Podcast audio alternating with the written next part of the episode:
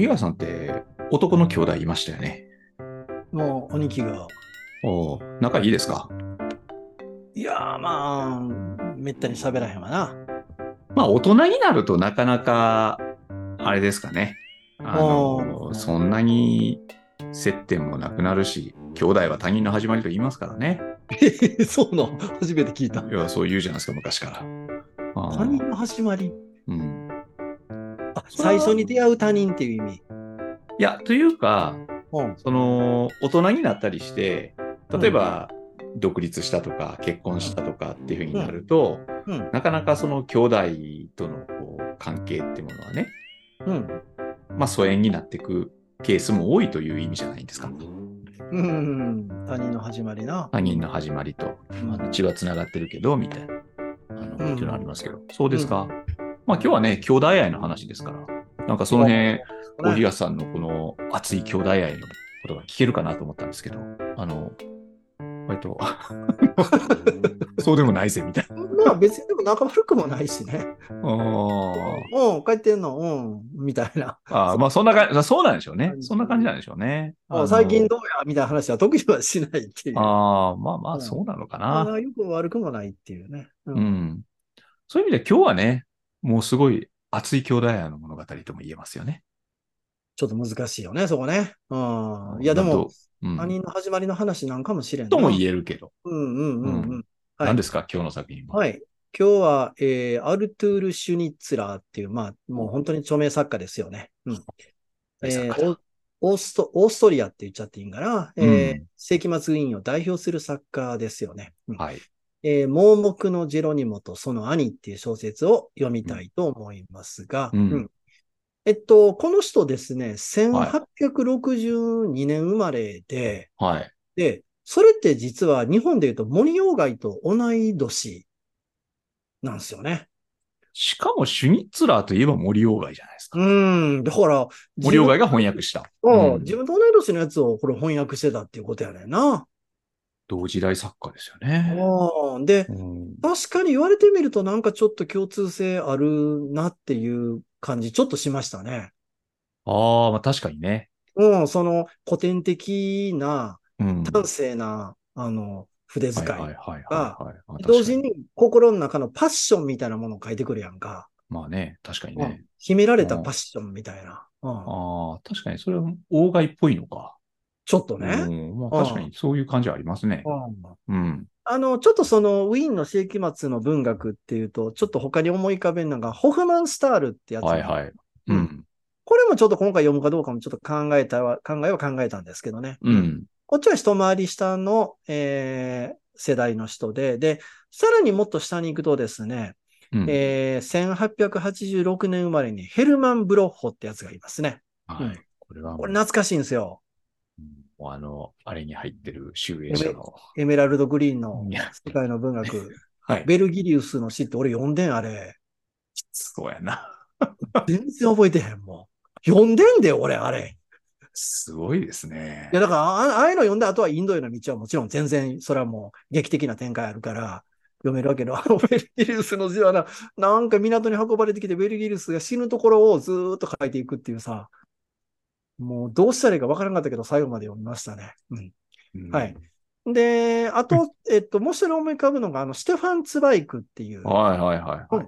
こっちも1881年生まれだから、まあ、世紀末ウィーンではないんですけどね。うん。の人で、で、こっちはあの電気小説で、僕もバルザックの電気だけ読んだことあるんですけど、やっぱり、うん。これ大人の文学よね。これ年取ったらこういうのじっくり読みたいなって。うん。うんドセフ・フーシュとかさ、はい。風刺あ。フーシェか、風刺ですね。ねはい。マリー・アントワネットとか、あとマゼラはい書いてる。はいこれ持ってるんですけど、うん。いずれ読みたいなっていうね。うんいいですよね。うん。で、なんといってもでも世紀末のウィーンっていうとフロイトですね。出ましたね。このね、ポッドキャストでもよくフロイトの名前出てきますよね。大東さんがよく言ってるな。フロイトのこと。やっぱりね、20世紀の文学考える上で、思想家からの影響ってやっぱりもう、これは無視できなくて、うん。その場合3人いると思ってるね。1人がニーチェ、はい。1人がマルクス。はい。もう一人がやっぱりフロイトなんですよね。うん、なるほど。この3人の大きな影響っていうのを抜きに20世紀の文学、特に20世紀の前半の文学はもう語れないから。うんうんで、中でもね、一番ね、厄介なのがね、フロイトだと私は思ってるんですよ。うん。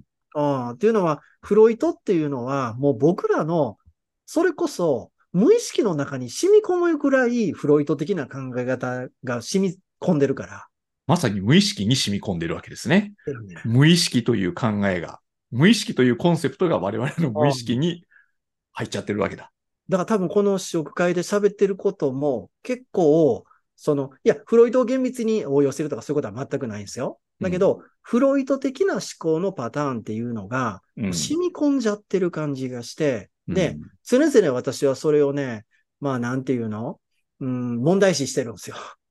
うん。大変これは問題になる思想だと私は実は思って、いあの、だからそれで言うとニーチェとか、うん、あの、マルクスよりも全然厄介なのがフロイトで、うんうん。だからこのフロイト的な思考法っていうものを、あの、が人間をかなり僕は、あの、規定してきたし、苦しめてると私はちょっと思っていて、うん。うん。でそれで言うとね、問題あるなと思ってるんやけど、そのフロイトとも、えーシュニッツラーは文通があったのかな。ああ、そうなんや。ううん。だから、あの、すごく、あの、作風、作風って言うとおかしいけど、通じるものがあるっていうのはもう前々から言われてるっていうかね。うん。うん。うん。うんえっと、、はい、ちょっとごめんなさい、前置き長くなりましたけど、シュニッツラーってなんか、小島さん読んだことは？いやーだからその短編で読んでるとは思いますよ、若い頃。うん。あんまりでもね、何の作品ってパッと出てこないんだよな。なんかこれを読もうみたいなのが実はそんなにない作家でしょこの人ってその短編小説ばっかりなんですか？う。いや長編もあることはある。中編とかもあるし。うん。まあ、そのシュニッツラーと関連してうん言えるのは、あの、すぐ僕映画の話しちゃうんですけど、どうぞどうぞ。あの、スタンリー・キューブリックっていやー出たね、アイズ・ワイド・シャットっていう、あの、トム・クルーズ夫妻、当時のね、もう別れちゃったけど、あのニコール・キッドマンっていう、あの、金髪の、あの、奥さんと、背の高いやつな。そうそうそうそう。うんあれは、その、あれ確か原作がシュニッツラーなんですよね。あの、だから、それで文庫結構出てんやん。有名小説。あ有名小説っていうのか。いろんな役があんねんけど、あれも。うんあの、有名機関とか。うん。うん。いや、あの映画どうですか？僕あの映画結構好きなんですけどね。えあ、の、うん。あの、なんて言うんですか？ああいうコテコテな感じが。まあ、スタンリー・キューブリックっていう人がそういうケレン味たっぷりの人だから、うん。だからなんか好きでしたよ。しかもあの時、ほんまの夫婦が夫婦の役やってるっていうのも面白かったし。うん。いやー、なんか俺昔ちょっと見始めたことあって、うん。で、嫁はんの方が、あの、なんとも言えない下着姿でずーっとマリファナ吸いながら切れるっていうシーンがもう最初の方にあるやうんん。もうあれで見るのやめた。うん。なんで？もうなんか、なんとも言えんスケスケの下着姿でずっと文句言ってんねん。もうこれはきつい。こんなのは、俺はもう趣味に合わなさすぎると思ってみんなやめたあ。本当に？あれすごい。夫が浮気してるんちゃうかみたいなことをずーっとマリファナ吸ってトローンとした顔で喋り続ける。それもなんかスケスケの服着て、なんかもう、その格好お前どうにかせえやっていうさ。そうか。うん。いや、そんな、うんそうんまあ、スケスケだったような記憶ありますけどね。長いね。その5分や10分じゃない。ずーっとその格好で喋りよるからさ。もう、いつまでこれ続くんや。もうええわ、これはって。あーそう。だまあ、だからその、舞台をアメリカに移してたよね。映してましたね。あれは別にウィーンの舞台ではないですね。うん。うん。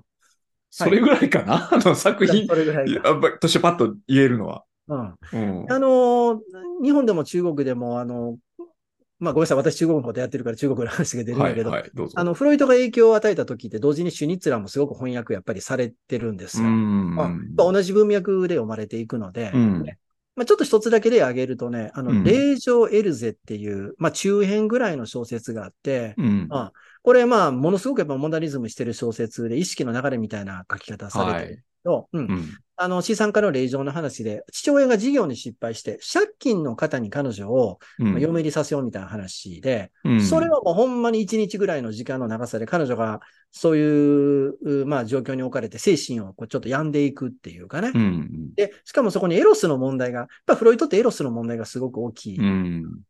入ってきて、まあ、で、過不調的な関係っていうのもそこにはあってっていうので、うん。すごくやっぱり、あの、フロイト的な発想で読めるから、うん。そみんな読んでたんじゃないかなと思うんですよね。あうん。今回の小説がそういうことを考えさせるかどうかっていうのは、ちょっとこの後、まあ、さんともちょっと喋っていきたいかなと思いますが、うんはい。はい、じゃあちょっとあらすじをそろそろちょっと紹介。そうですねこれはもうはいほんまネタバレになって申し訳ないんですけど、はいうん前回もちょっと盛大なネタバレやったからな。前回、スナッチフォールド？ああ。ああ、まあね。あ、もうこの、うんこのあの、ポッドキャストでネタバレありなんで。まあ短編やからな、許しても、他のスティーブン・キングだってあんだけネタバレしてるわけだから。あれはほんまに。まあでもあれ、知ってる知ってるから。あれみんな知ってるから、もうネタバレしちゃって全然問題ないですけど。まあこの盲目のジェロニモとその兄はちょっと知らない人多いかもしれないですけど。まあでもこれちょっと最後まで言わないと意味がないかまあね。ら。はい。じゃあ、はい、じゃあちょっと、あの、あらすじ紹介しますと、はいえーっと、最初はですね、冒頭は盲目のジェロニモとその兄が、えーチロル地方の古い宿屋で歌を歌って物乞いをしてるっていうシーンから始まりますね。うん。チロル地方っていうのは、チロルチョコのチロル。いやいや、それ知らない。オーオーストリアの、要するにイタリアとの国境付近？だからイタリアも入ってんのよね、これねイ。タリアも入ってんのか。チああ。情報を含めてチロル地方っていう。うん。だからアルプスだよね。アルプスのふも、ふもとまで行っちゃうともう降りちゃってるわけやけど。うん。うん。で、その、えっと、盲目のジェロニモっていう弟の方はギターを使って歌を歌ってるんですけども、そんなにめちゃくちゃうまいわけではなさそうですね。うん、あんなに立ててるみたいなね。はいでお兄さんは横に立って帽子を手に持ってます。で、通りかかった旅人がその帽子に何がしかの、まあ、あの、施しをしてくれるっていうね。で、それを、で、旅しながら、あの、回ってるんだけど、結構このジェロニモっていうのはお酒が好きでね、あの、うんブドウ酒飲んだりしながら歌ってるんですけど、うん。なんでじゃあ、あの、そのジェロニモがまあ盲目になったのかっていうことなんですよ。これ事件が子供の頃あったんですよね。ううんん。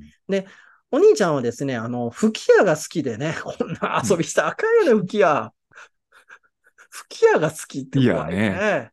ほんで、ピュッピュッピュッピュ吹いてたら、それが弟の目に当たってしまって、でちょっとわからないのは、片方の目に当たったんだろうと思うんでですもけど。両方失明してますからねと、ジェロいうことですニモは。うね。んう。ん。で、えっと、これで当然、あの、弟はまだ小さいから、まあ落ち込み、落ち込むにしても子供やからあれやねんけど、うんお兄ちゃんはもっと落ち込むわけなんですよね。で、うんちょっとそのシーンを描写ちょっと読んでみたいと思いますけど、真実を知っていたカルロは、その、なぜ盲目になったかの真実ですね。知っていたカルロは、その頃幾日も幾晩も街道やブドウ山の間や森の中をさまよい歩いて、もう少しのところで自殺するところだった。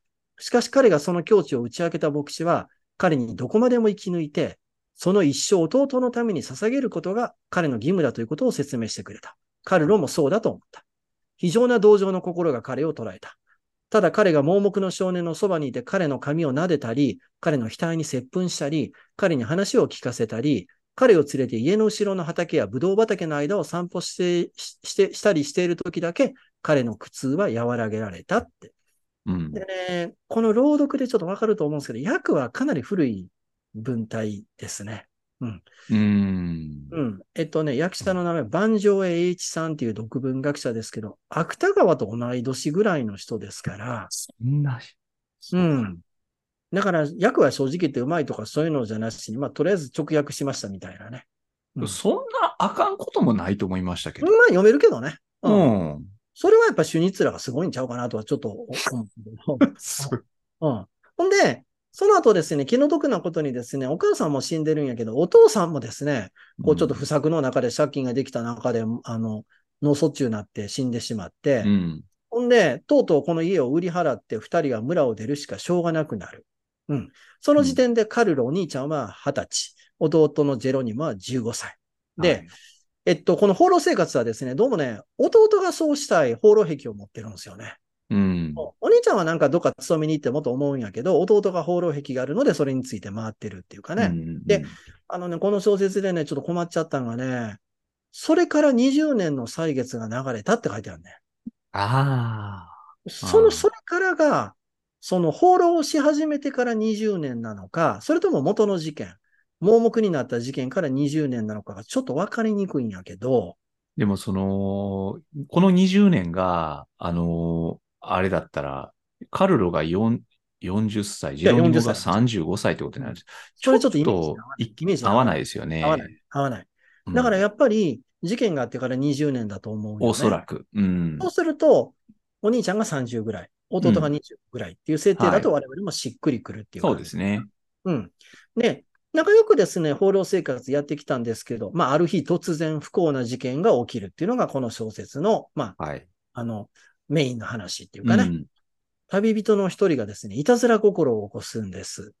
うんお兄ちゃんの方に、えー、まあ、施し1フランだけ与えたのに、その兄が去ったのを見てから弟のそばにやってきて、こんなこと言いますね。ちょっと読んでみます。うん騙されちゃいけないよ。私はお前の友達に20フランやっておいたよって言うんですね。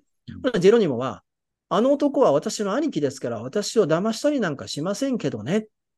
うん。だけど、ジェロニモは弟は信じてしまうんですね。20フランの金貨をもらったって。うんなの、で、お兄ちゃんが帰帰ってきたら、その金貨触らせてくれって言うんですよね。うん。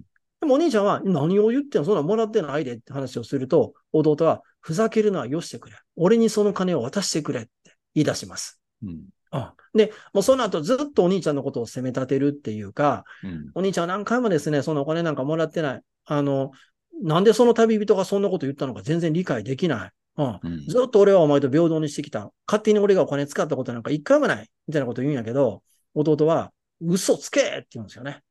俺知ってる。お前嘘ついてる。その宿屋に、あの、下働きの女性でマリアっていうのがいるんやけど、マリアに金くれてやってるやろみたいなことを。うん。うん。まあ実際お兄ちゃん過去に女性と関係がなかったわけじゃないんだけど、その女性のためにお金を使ってるなんて言われたらすごくやっぱり心外で、ううんん。えーっとですね、この日はもう結構寒くな、あの、秋が深まってきてるって言えばいいんかな。うん。うん。で、山の上の天気、まあ変わりやすい天気やけど、そこに、えーお酒、まあ体温めようってことかな、飲んでる連中がいたりすると、ジェロニモがごちそうするぞみたいなことを大盤振る舞いし始めちゃって、うん。お兄ちゃん大慌てで、あかんあかんってもう寝るんや、言うて、自分たちの部屋に連れて行った後に、えーお兄ちゃん、えーこんな風に思うんですね。これもちょっと読んでみたいと思いますけど、はいうん盲人の疑いは決して今日始まったことではない。それはもうずっと前から彼の心の中に眠っていたものに違いない。ただそれを言い出すきっかけが、いや多分勇気が彼には弟ですね。弟には欠けていたのだ。そしてカルロが、お兄ちゃんが、これまで弟のために尽くしたことはみんな徒労だった。後悔も全生涯の犠牲もみんな徒労だった。これからどうすればいいのだろう。この後毎日毎日、それがどれほど長くかは誰にもわからないが、永遠の夜を通って弟を導き、弟の世話をし、弟のために物乞いをして、しかもその報いとして無実の疑いをかけられたり、罵倒されたりする以外に、何の報酬も得られないのであろうかっていう。まあちょっと悲観的になってますよね。うん。でですね、この後ですね、えーこの宿に結構お金持ってそうなお客さんが来ます。うん。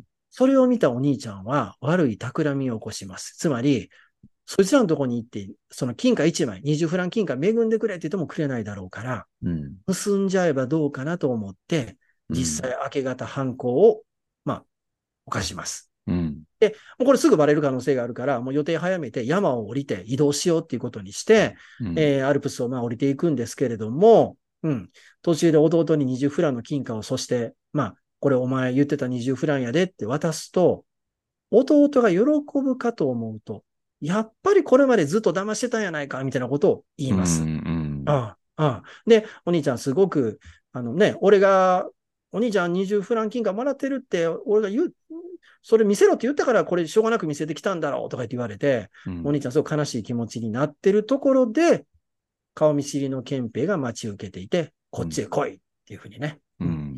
はい。えっと、結局だから、電報が届いて、二人は捕まって、これから裁、まあ、いきなり裁判所と書いてあるけど、まあ、行くことになってるんですけど、まあ、お兄ちゃんいろいろ説明しようかとか、説明しても誰もこんなん信じてくれへんやろうな、みたいなことを考えてるとですね、不意に弟のジェロニモが足を止めて、えーこんなことをします。これも最後ちょっと読んでみますね。うん。おい、一体どうしたんだ？と憲兵が怒った調子で言った。行け、行け。しかしその時、憲兵も怪げそうに眺めたことには、盲人はギターを地面に落として、両腕を上げ、そして両手を伸ばして、兄の方を探っていた。やがて彼は自分の唇を、はじめどうしたんだかわからずに呆れていたカルロの口に近づけて接吻した。そして最後もちょっと読んでみましょう。はい。カルロはぎゅっと盲人の腕を引き寄せて、再び先の方へ歩き続けた。彼は前よりもずっと早足に歩いていった。というのは、彼はジェロニモが子供の時以来一度もそんな顔をしたことがないような穏やかな幸福そうな顔つきで微笑しているのを見たからである。そしてカルロもまた微笑した。彼にはもう嫌なことなんかちっとも起こりそうにないような気がした。裁判所へ出ても、その他世界中どこへ行っても彼は弟を取り戻した。いや、初めて弟を持った。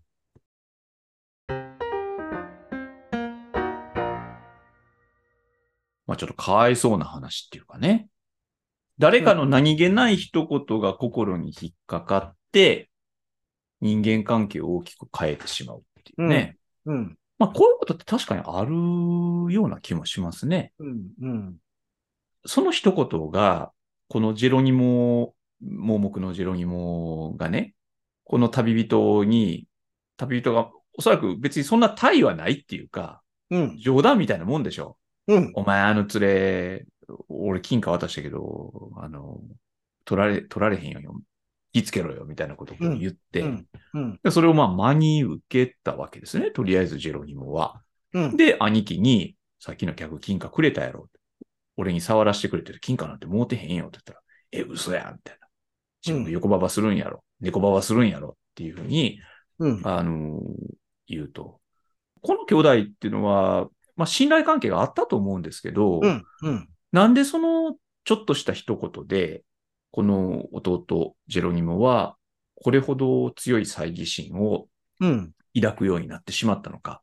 うん。で、、これは、やっぱり兄に吹き矢で傷つけられて失明したっていうことを、心の中で、えー恨んでたっていうことがあってね。うん、あーそれが、こう、この一件によってその噴出したっていうことなんかな。っていうふうに僕は思ったんですけど、うん、あのー一つね、ちょっとよくわかんないのはですね、この物語のこの結末のところなんですね。えっと、これでも僕が全然読めてないだけなのかもしれないんですけど、うんこの憲兵が呼び止めて二人を。うんで、金貨がね、まあ、その、まあ、盗んだ金貨っていうものが結局、まあ、見つけられ、そおそらくその、しょっぴかれた後、それが見つかっちゃうでしょう。で盗んだんやなってことにこうなる。で、こうジェロニモは、この兄が旅人から金貨を盗んだんだっていうことが分かったときに、うん心の中で、まあ、誤解が解けたから、兄に対して接吻したんですよね。うん。なぜ兄が金貨を盗んだってことが分かると、ジェロニモの心の中で誤解が解けるのかなっていう。これ分かりました？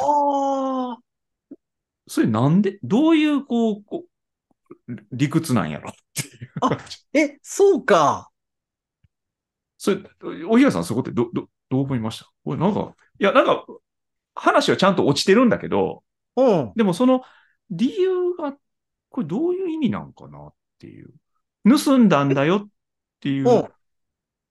兄貴は盗んだんや。うん。で、盗んだ金貨を、俺にこう触らせてくれたと。そうだ。いや、なんか、え、お僕は普通に読んでた。その、ええ。つまり、兄貴は俺のために、犯罪を犯した。俺のために犯罪を犯した。俺のために罪人になることを選んだ。自分が、うん。その、あんまりしつこく20フランの金貨、よこせよこせって言ったもんだから、うん。兄貴は弟自分のために。をまあ、喜ばせようっていうか、うん。弟の信頼を取り戻そうと思って、うん。犯罪を犯すところまで行ったっていうことに対して。兄貴すまなかったっていうことだと思って、え、違うの？いや、そうなの。うん。補うとそういうふうに読む。というか、そう読むのが多分自然なんだと思うんですけど。うんうんうん。うーん、なんか、ちょっといきなりすぎた、最後のジェロニモの行為が。うーん、ちょっと釈然としないものが残るんですよね。ほんま、ええあ、そう、僕すごくスーッと入って、あ、そうですか？あのうん。ちょうど対比になってるやん。お兄ちゃんは、あのーその、憲兵にこう、しょ、しょっぴかれていくっていうか、まあ、その連れて行かれる間、いろいろ考えてたわけやんか。うん。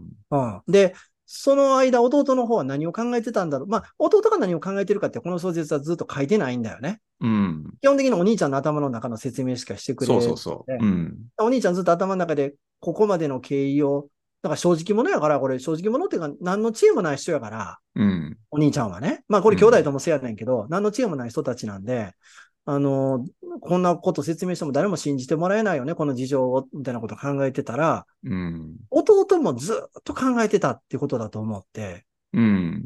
で、弟は、はっと足を、だからふっと足を止めるんやけど、うんはっと気づいたっていうことだと思ってんけどね。なぜこんなことになったか。自分は当然取ってない。うん。兄貴は取った。うん。ということは兄貴は何のために取ったんだ取っ。たんだと。それは弟である自分を喜ばせるためそうにいう、ことか。そういうことか。ああ。だからそこ、そういうふうに解釈しないといけないんでしょうね。あの、僕なんかそこがちょっと曖昧に読んでしまったかな。うん、うん、なんで急に全てこのジェロニモはガテンが言ったんだろうっていう。そうか。だからわざわざ盗む必要はないわけですからね。つまり、金貨をもらっていて、自分もし兄貴ががめてるんだとしたら、うん、うん。そうですね。つまり盗んだというのは、そうか、ん自分への、いわば誤解を解くために罪を犯したんだというふうに、ジェロニモは思った。そうか。その前段階があったやん。渡した時に、やっぱり兄貴もらっててんやんか。もらっててんやんかっていう。ずっと俺のこと騙しててんやんかと思ったら、うん。突然顔見知りの憲兵にうん連行されて、なんでこんなことなってんやって考えたら、うん。ああ、うんそうか、そうか、そうか、そうか。あ、もうこれ、お東先生の。え？その解釈だと思います。私が何かあの、いいい加減な読み方をしてたんだと思います。いやいやそうまあでもうんもちろんいろんな解釈あり得るんやと思う。その説明これ基本的に書いてない。あの、うん最後、いきなり話がそういう風になっちゃうから。いきなり注意しますからね、お兄さんにね。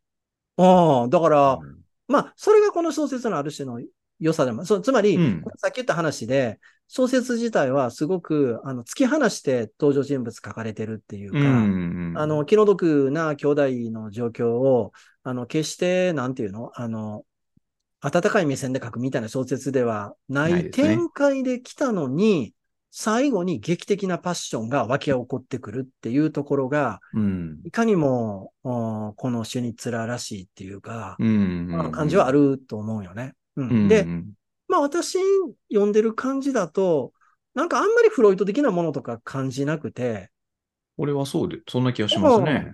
うん。なんかね、そこがす、まあ多分私にとっては好ましいんだろうなっていう。うん。うんあのもう本当に知的で端正な書き方がされて、知的な人間がうん、知的でない人間を書くっていうことをうん。こう淡々とやってきて、で、うん。いきなり最後に作家が登場人物たちに寄り添っていくんだよね。突然最後に。うん。そこのね、アンバランスな感じっていうか、ちぐはぐな感じが、すごく好きなん、すごく好きなんですよね。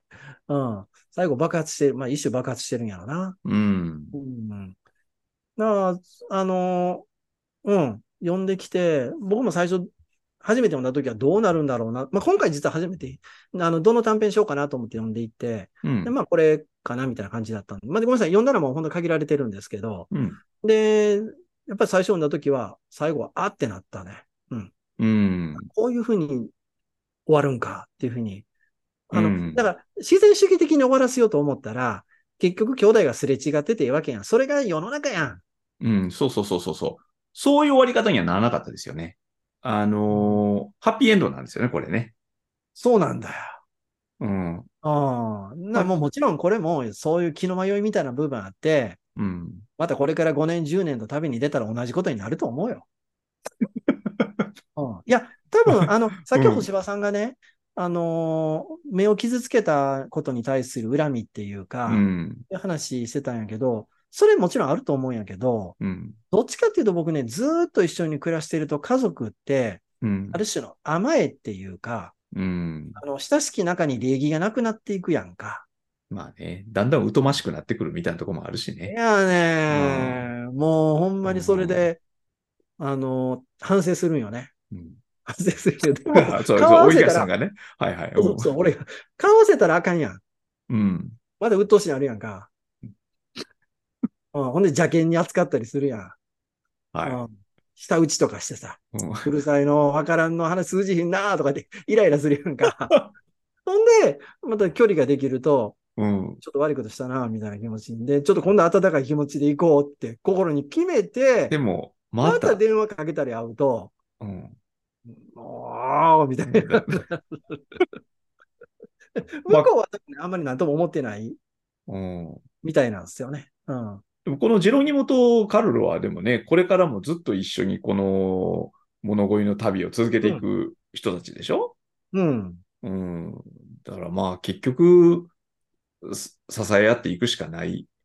支え合っていくしかないっていうか、その兄は、カルロの方は、うん別にその、このジェロニモの、このストリートシンガーとしてのジェロニモに別に依存する必要はないっていうか。どっかの下働きでもやれば、それは俺は一人で生きていくことはできるけど、うんでもうんこの弟をやっぱり見放すことはできないうん。わけですよね。だから、まあでも彼もやっぱり、その弟を傷つけたっていうことに束縛されてるんだと思うし、うん。でもその彼は弟のことを疎ましいとは感じてないですよね。この小説読む限り。うん。あのーそういうふうには思ってなくて、うん。まあ愛してるっていうかね、まあかわいそうだとも思ってるし、うん、だからまあそこは、あのーやっぱり美しい兄弟愛というふうに、まあ読めますけどね。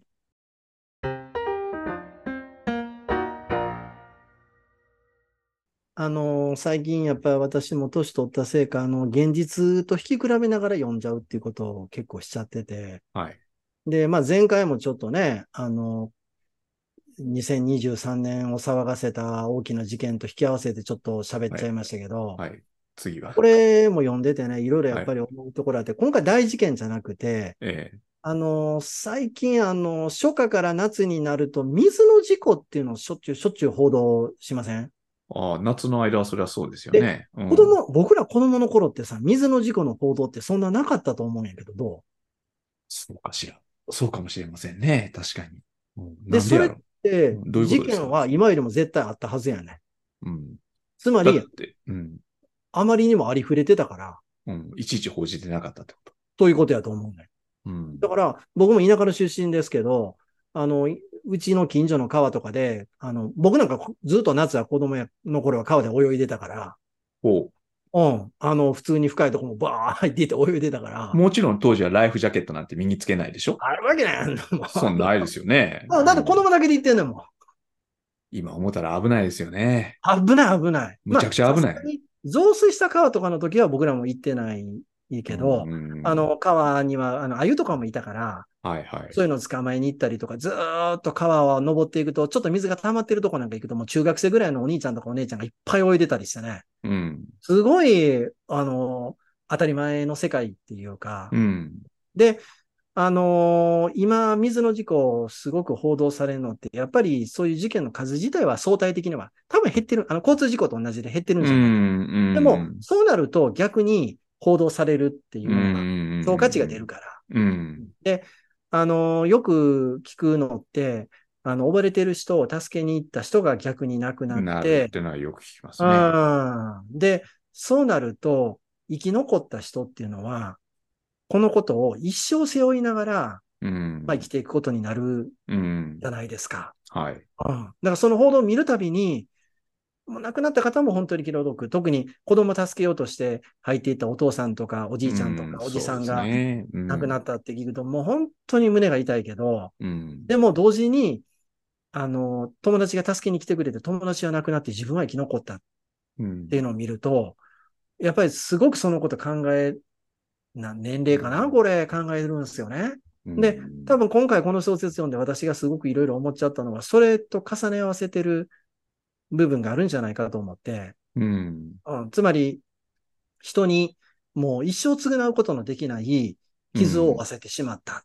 うん。どうやって人生を自分は歩んでいけばいいのか。うん。常にその弟に対して頭が上がらないっていうかね。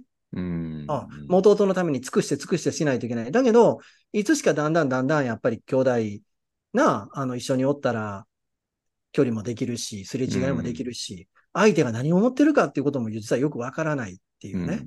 うん。そんな中でも彼にできる精一杯のことを、まあ、パニックになったわけやな、あの盗みをしてるときはな。ううんん。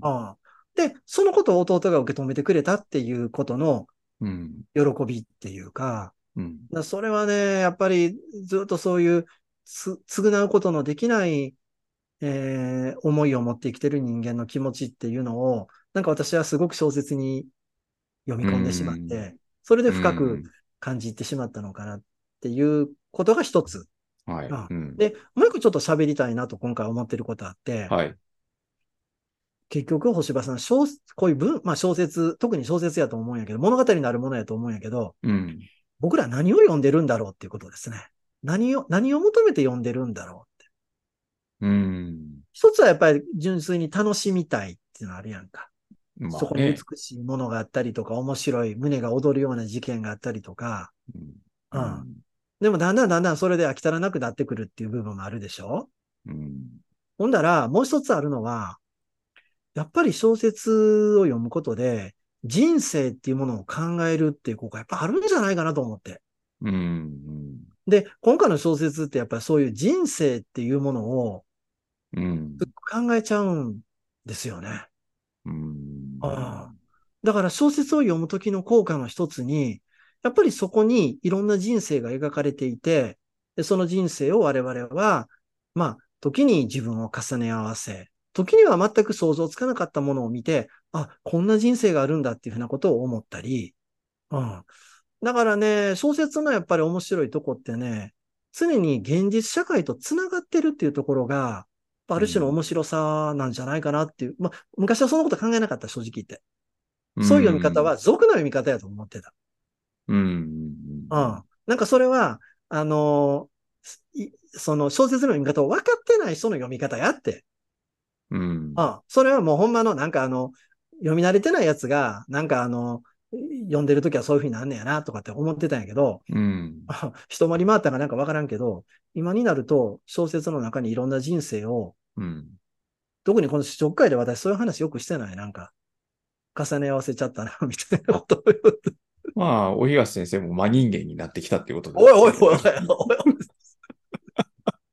でもね、この話は、最後、その、き兄弟の和解ということが描かれてるうん作品ですよね。うん。あの、甘いとは思います。この終わり方っていうのはね。うんうんで、これだって、あの、フラナリー・オコナーだったらこんな終わり方しないでしょ。せせえへんやろな。ね？うん。で僕はそのフラナリー・オコナーとかに頭が毒されてるから、うん。あの、一番これ読んでやっぱりドキドキしたのは、うんこのカルロが、そうんのお金を持ってる旅人の部屋に夜中忍び込んでいくじゃないですか、暗闇の中ね。うん。で、その金が入ってる袋かなんかをこう探してですね、うん手探りでこうテーブルの上をやると硬いものに触る。それなんですよね。うん。で、そこで銃が出てきたっていう時にね、うんあの、チェーホフの有名な言葉があるじゃないですか。その舞台に銃が出てきたら、その銃は必ず発射されないといけない。はだから、この銃はいつ発射されるのだろうと思いながら僕は読んだんですよ。い。つまり、その兄弟が、兄がお金を盗んで、で、うん兄弟が逃げていく。で、それを旅人は追ってくるだろう。あの銃を持ってって思ったんですよ。よ ほんで、うんもうフラナリオコナーの善人はなかなかいないじゃないですけど、絶対その銃撃ち読んでって思ってた。ほんで、うん。どっちかがカルロなのか、ジェロニモなのかが傷つけられるっていうね、うんこう、オコナー的な展開を思ってたら、うん。兄計らんや。こんな美しい和解が突然展開してですね。うん。うん。なんかね、銃はどこ行って？そう、銃はどこへ行った？発射されなかった銃。でもこのね、発射されなかった銃っていうのが、うん僕は心にくいと思った。っていうのは、あの銃の描かれ方っていうのは、非常にこの暗示的な感じがするんですよね。やっぱりこの銃は、あの、後々なんか、う撃たれるで、誰かがこれ撃たれんねんでって思って読んだら、いや、実はあの銃は発射されない銃だったっていうね。うん。この肩透かしのうん。巧みさっていうかね。うん。この、一瞬盛り上げたサスペンスを宙ぶらりんにして終わるっていうね。ここは、やっぱりこの作家の、この語り口のですね、うん。ひねりの効いてるところで、これはなかなかね、銃が出てきたら絶対撃つフラナリを行うと、やっぱ違うねんな、みたいな。何言もうてかしたら、かあの銃には、あの、性欲とかがこ それね。う、うんいろいろ分析せなるほど。ど。そういうふうに見た方がいいのか。発射されなかったとはどういう意味かみたいなね。だんだん下ネタになってきて。まあの、その、財布をね、ガマ口かなんかから、はい。あの、20ドルの金貨が何枚かあった中の1枚だけ抜くじゃないですか。はいはい。3つあったのかな。うん。うん。戻すときにですね、はい。シューッと床を滑らせて戻すやんか。はい。あの、ガマ口をね。うん。うん。ほんで全然ちゃうとこに戻しちゃってるわけやんか。はいはい。そんなアホなことしたらあかんやんって。うん。でも、あそこ緊張感ありましたよね。だから聞いたから。床ミシってなるから、ああえ、やばいみたいなね。うんでも、そーっとそれをさ、元あった場所に戻しとかないと、うん。動いてたら中身確認しちゃうやんか。うん。ああ、だからなんで、だからその辺の、まあ、ちょっと言葉悪いけど、あの、知恵が足りてないっていううか、もうちょっとあの、うまいことやらなあかんのにっていうところができない人たちやんか。それがこの小説のやっぱりいいところだし、痛ましいところですよねつまりその、そうそうそうそう、あの、知恵が回るやつがっていうんじゃなくて、でもこんな知恵も回らないし、しかうんも片っぽは目が見えないっていう、うん、こんなよ弱い人たちがね、うん、やっぱり世の中渡って生きていかなきゃいけないっていう、その痛ましさってのはありますよね。うん。で、そこにしかも高貴な魂があるっていうことで言うと、前回我々が読んだ、うん。えーフォースターのアーサー・スナッチ・フォルドとちょっとやっぱり通じるものがあって、うん。あの、時代的には、あの、そんなに変わらない世代の人たちなんですよね。で、うんもちろん、えーオーストリア、ウィーンだって階級社会だったはずで、はうんで、こういう本当に貧しい人を描いてきてるっていうことですよね。い。そうですね。うんで、それもやっぱりね、自然主義的な空気をやっぱりちょっとこの場合、あの、この小説にも感じるっていうか、うんあのしそこにそこの社会みたいなものもやっぱりちょっと考えちゃう。まあ、これがあの、うんアーサー・スラッチ・ホールドほどは、あの、このオーストリアのチロール地方がわかるわけではないんだけれども、うん。うんそれでもなんかこういう放浪の生活をしている人たちがいて、で、そこでどんなことが起きてるのかっていうようなことをやっぱりちょっと思わずにいられないようになっていて、うん。だから、なんか2作続けてちょっと我々かなり正統派のリアリズムの小説読んだんだけど、うん。そういう小説の持ってる力っていうか、ありますね。うん読ませる度合いっていうのがやっぱすごいなっていうのを、ちょっと改めて感じますかね。うん。僕はこれ、あの、読んで、ちょっとまあこういうね、あの、なんていうんですか、あの、二人連れが、あの、放浪の二人連れのこう物語としてね、あれをちょっと思い出したんですよね。あの、スタインベックの、あの、ハツカネズミと人間って読んだことあります？あ、薄いやつやけどな、俺読んでないな、まだ。おあれね、試食会でやっていい厚さだと思うので、うんうんうんうん。あの、ちょっとこの、今回のジェロニモと、おちょっと横に置きながら、比べながら読むと面白いかもしれないんで、ちょっと近々やりましょうか。あれはもう僕らからすると長編扱いです、もう大長編。もう、ハツカネズミと人間は大長編。あの、ね、前僕らトーマスマンやって、はい。後編やりましたみたいな顔して。そうそうそう。堂々とね そうですよ。あの、アニーエルノだって大長編を読んだわけだから、大長編世間の人からちょっと、いやこの人ら、ほんまに本読む人らな。大丈夫この人らって。ねえ。だからもう、まあしかし、シュニッツラー、やっぱり、技巧派ですね。うう。ん。やっぱり非常に巧みだし、で、なんかその世紀末、ウィーンのなんかこう、ど、なんかど、ど、ドロドロしてるっていうか怖い感じなんかなと思いきや、うん。実は心温まるお話だったっていうね。まあ、いろんなもん書いてると思うよ、この人は。あの、んすごく作風、華やかな、うん。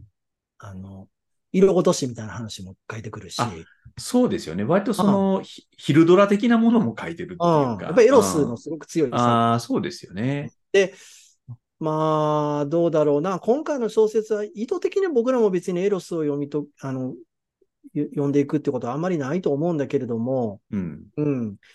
うん。だけど、まあ、読み方によってはいろんなものを感じる人もいるのかもしれないうんかな。うんそれはその兄弟の関係においてってこと？もしかしたらね。ああ、まあそれはあるかもしれないな。うんもしかしたらそれはあるのかもしれないっていう。弟せはある種のうん嫉妬してるわけやんか。そうですね。あの、お兄ちゃんが女たちに、あの、色目を使ってるっていうか、うん。してるんじゃないかみたいな、うん言。ってるから、自分を捨てるんじゃないかみたいな恐怖を常に多分弟はうん。抱えてるんだと思うよね。だから攻撃的に出ちゃったりするっていうとああ、確かにね。ころがあると思うんで、うん。だからいろんな読み方まだ多分できるだろうと思いますね。うん。うん。はい。まあ、今日はこんなところではい。しょうか。はい。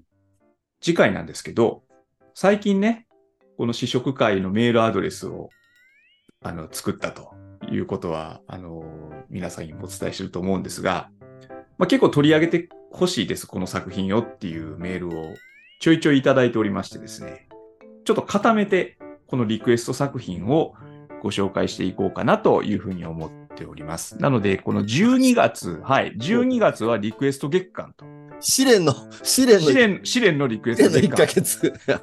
はい。えあのーだ大丈夫？そうなんですよね。あの、試すようなやつ来てへん？試されてんのかもしれない。うん。あの、なんか、一見、こう、首相な感じで、の文面のメールだけど、うん実は我々が試されているのかもしれない。まあ、しかし、そういう試されてるかもしれないという緊張感を持ってね。緊張感ないやろ。緊張感あるか。あとさ、はい。ちょっと個人的にはこれ困るなと思うパターンで、はい。すごいあの、推しの作品持ってきはった時に、ああの、こっちが それ乗れない時でちょっと心配心配やねんけど。あ、そこはね、忖度なし。あ忖度なし。いつも通りの？いつも通りで。そしてだけど、それでリスナーを失う可能性もあるんじゃん。そこでこの、あれですか、リスナーに迎合するのか、ああの、我が道を貫くのか。でも我々基本的に八方美人で生きてきたにはい、その通りですね。敵作らないように。はい。そういうまああの育児なしな。大いに忖度しながらじゃあ語りましょうか。おい、どっちや？どっちやねん決めてくれ、欲しい。まあ、あのーなんでしょうね。でも、おそらくっていうか、きっうとん面白く読める作品だと思うし、その、なんていうんですか？あの、やっぱりみんなにこの作品知ってほしいっていう動機でメールを書いてきておられると思うんですよね。うん。なので、あの、押す方はやっぱ押す理由があると思うし、うん。うん。で、まあ、それをよん僕らが読んでうん。どう思うか、僕らが読んで、あんまりちょっとようわからへんかったなとか、うんうんうんまあいろいろあると思うんですけど、まあそこは、でもまあ我々何でも楽しく読むっていうポリシーでやってるわけですから、うん、あのーいやそほほんでね、はい、僕らのリスナーの人たち、まあ、この大体喋るパターンも把握してくださってると思うんで、はい、皆さん多分心の広い方たちじゃないかとは思うんですよね。はい、はい、そうです。だか、ら、あの、けんけんがくがくっていうか、カンカンガクガクね。あ、あ間違えた、俺。うん今。うんなんて言った？今、ケンケンガクガクって言いました。けんけんがくがくじゃカない。ンカンガクガクかケンケンゴーゴーかですよね。はい、まあいいです。いや、難しい。あのーな、ななんていうの？その、ぜぜひひっていうかさ、これは合ってる？あはい、ぜぜぜひひでいくう。うん。それを多分受け入れてくれるような方がリスナーちゃうかな。うん。そうでしょうん。う。だから、それはね、あの、誰が読んでもうん。いいなっていう、そういう作品っていうのは、そういうのこそね、逆に魅力がないんですよ。あ、あね、やっぱり賛否。否両論のものこそ面白いし、なるほど。うん。だから、これから取り上げていく作品が、もしうん、この、リクエストされた方が推してるのに対して、うん。我々があんまり乗れない感じだなと、その喋りからそういう印象を与えた場合は、うんその作品はやっぱり読む価値があるってことですよ。ああ、そうか、そうか。リスナーの方はね。あなるほど、うまく出るうん。うんなので、うんまあ、成り行きでやりましょ まあ、それ以外にはもう選択がないか。う。はい。はい。であの、リクエスト作品についてはちょっとね、予告はしないでいきましょうか。ああ、そうなんですか。ね。あの、リリスメールくださった方も、あう自分のが取り上げられるかしらってこう楽しみにされてると思うんですけど、うんうんうんうんも。うちょっといきなりやっちゃうってことでいいんじゃないですか。ああ、あの、一週間ワクワクしながら待っていただくっていうのそうは、いうことですね。あるけどまあそ まあ私のリクエストしたやつが来るかどうかみたいな気持ちで。来るかどうか。いや、でも、もう洪水のように来てるわけやろ。もうそこからもうえりすぐりの、えりすぐりえりすぐりじゃなくて、くじ引くようなもんですね。うん無作為に選び出した作来たやつ、来たやつ全部やんねやろ、結局。差し当たって、そんなやつが来おへんやろ差し当たってね。うん。うん。オッケーオッケー。ということで、じゃあ来週どんな作品が出るか、はいお楽しみに。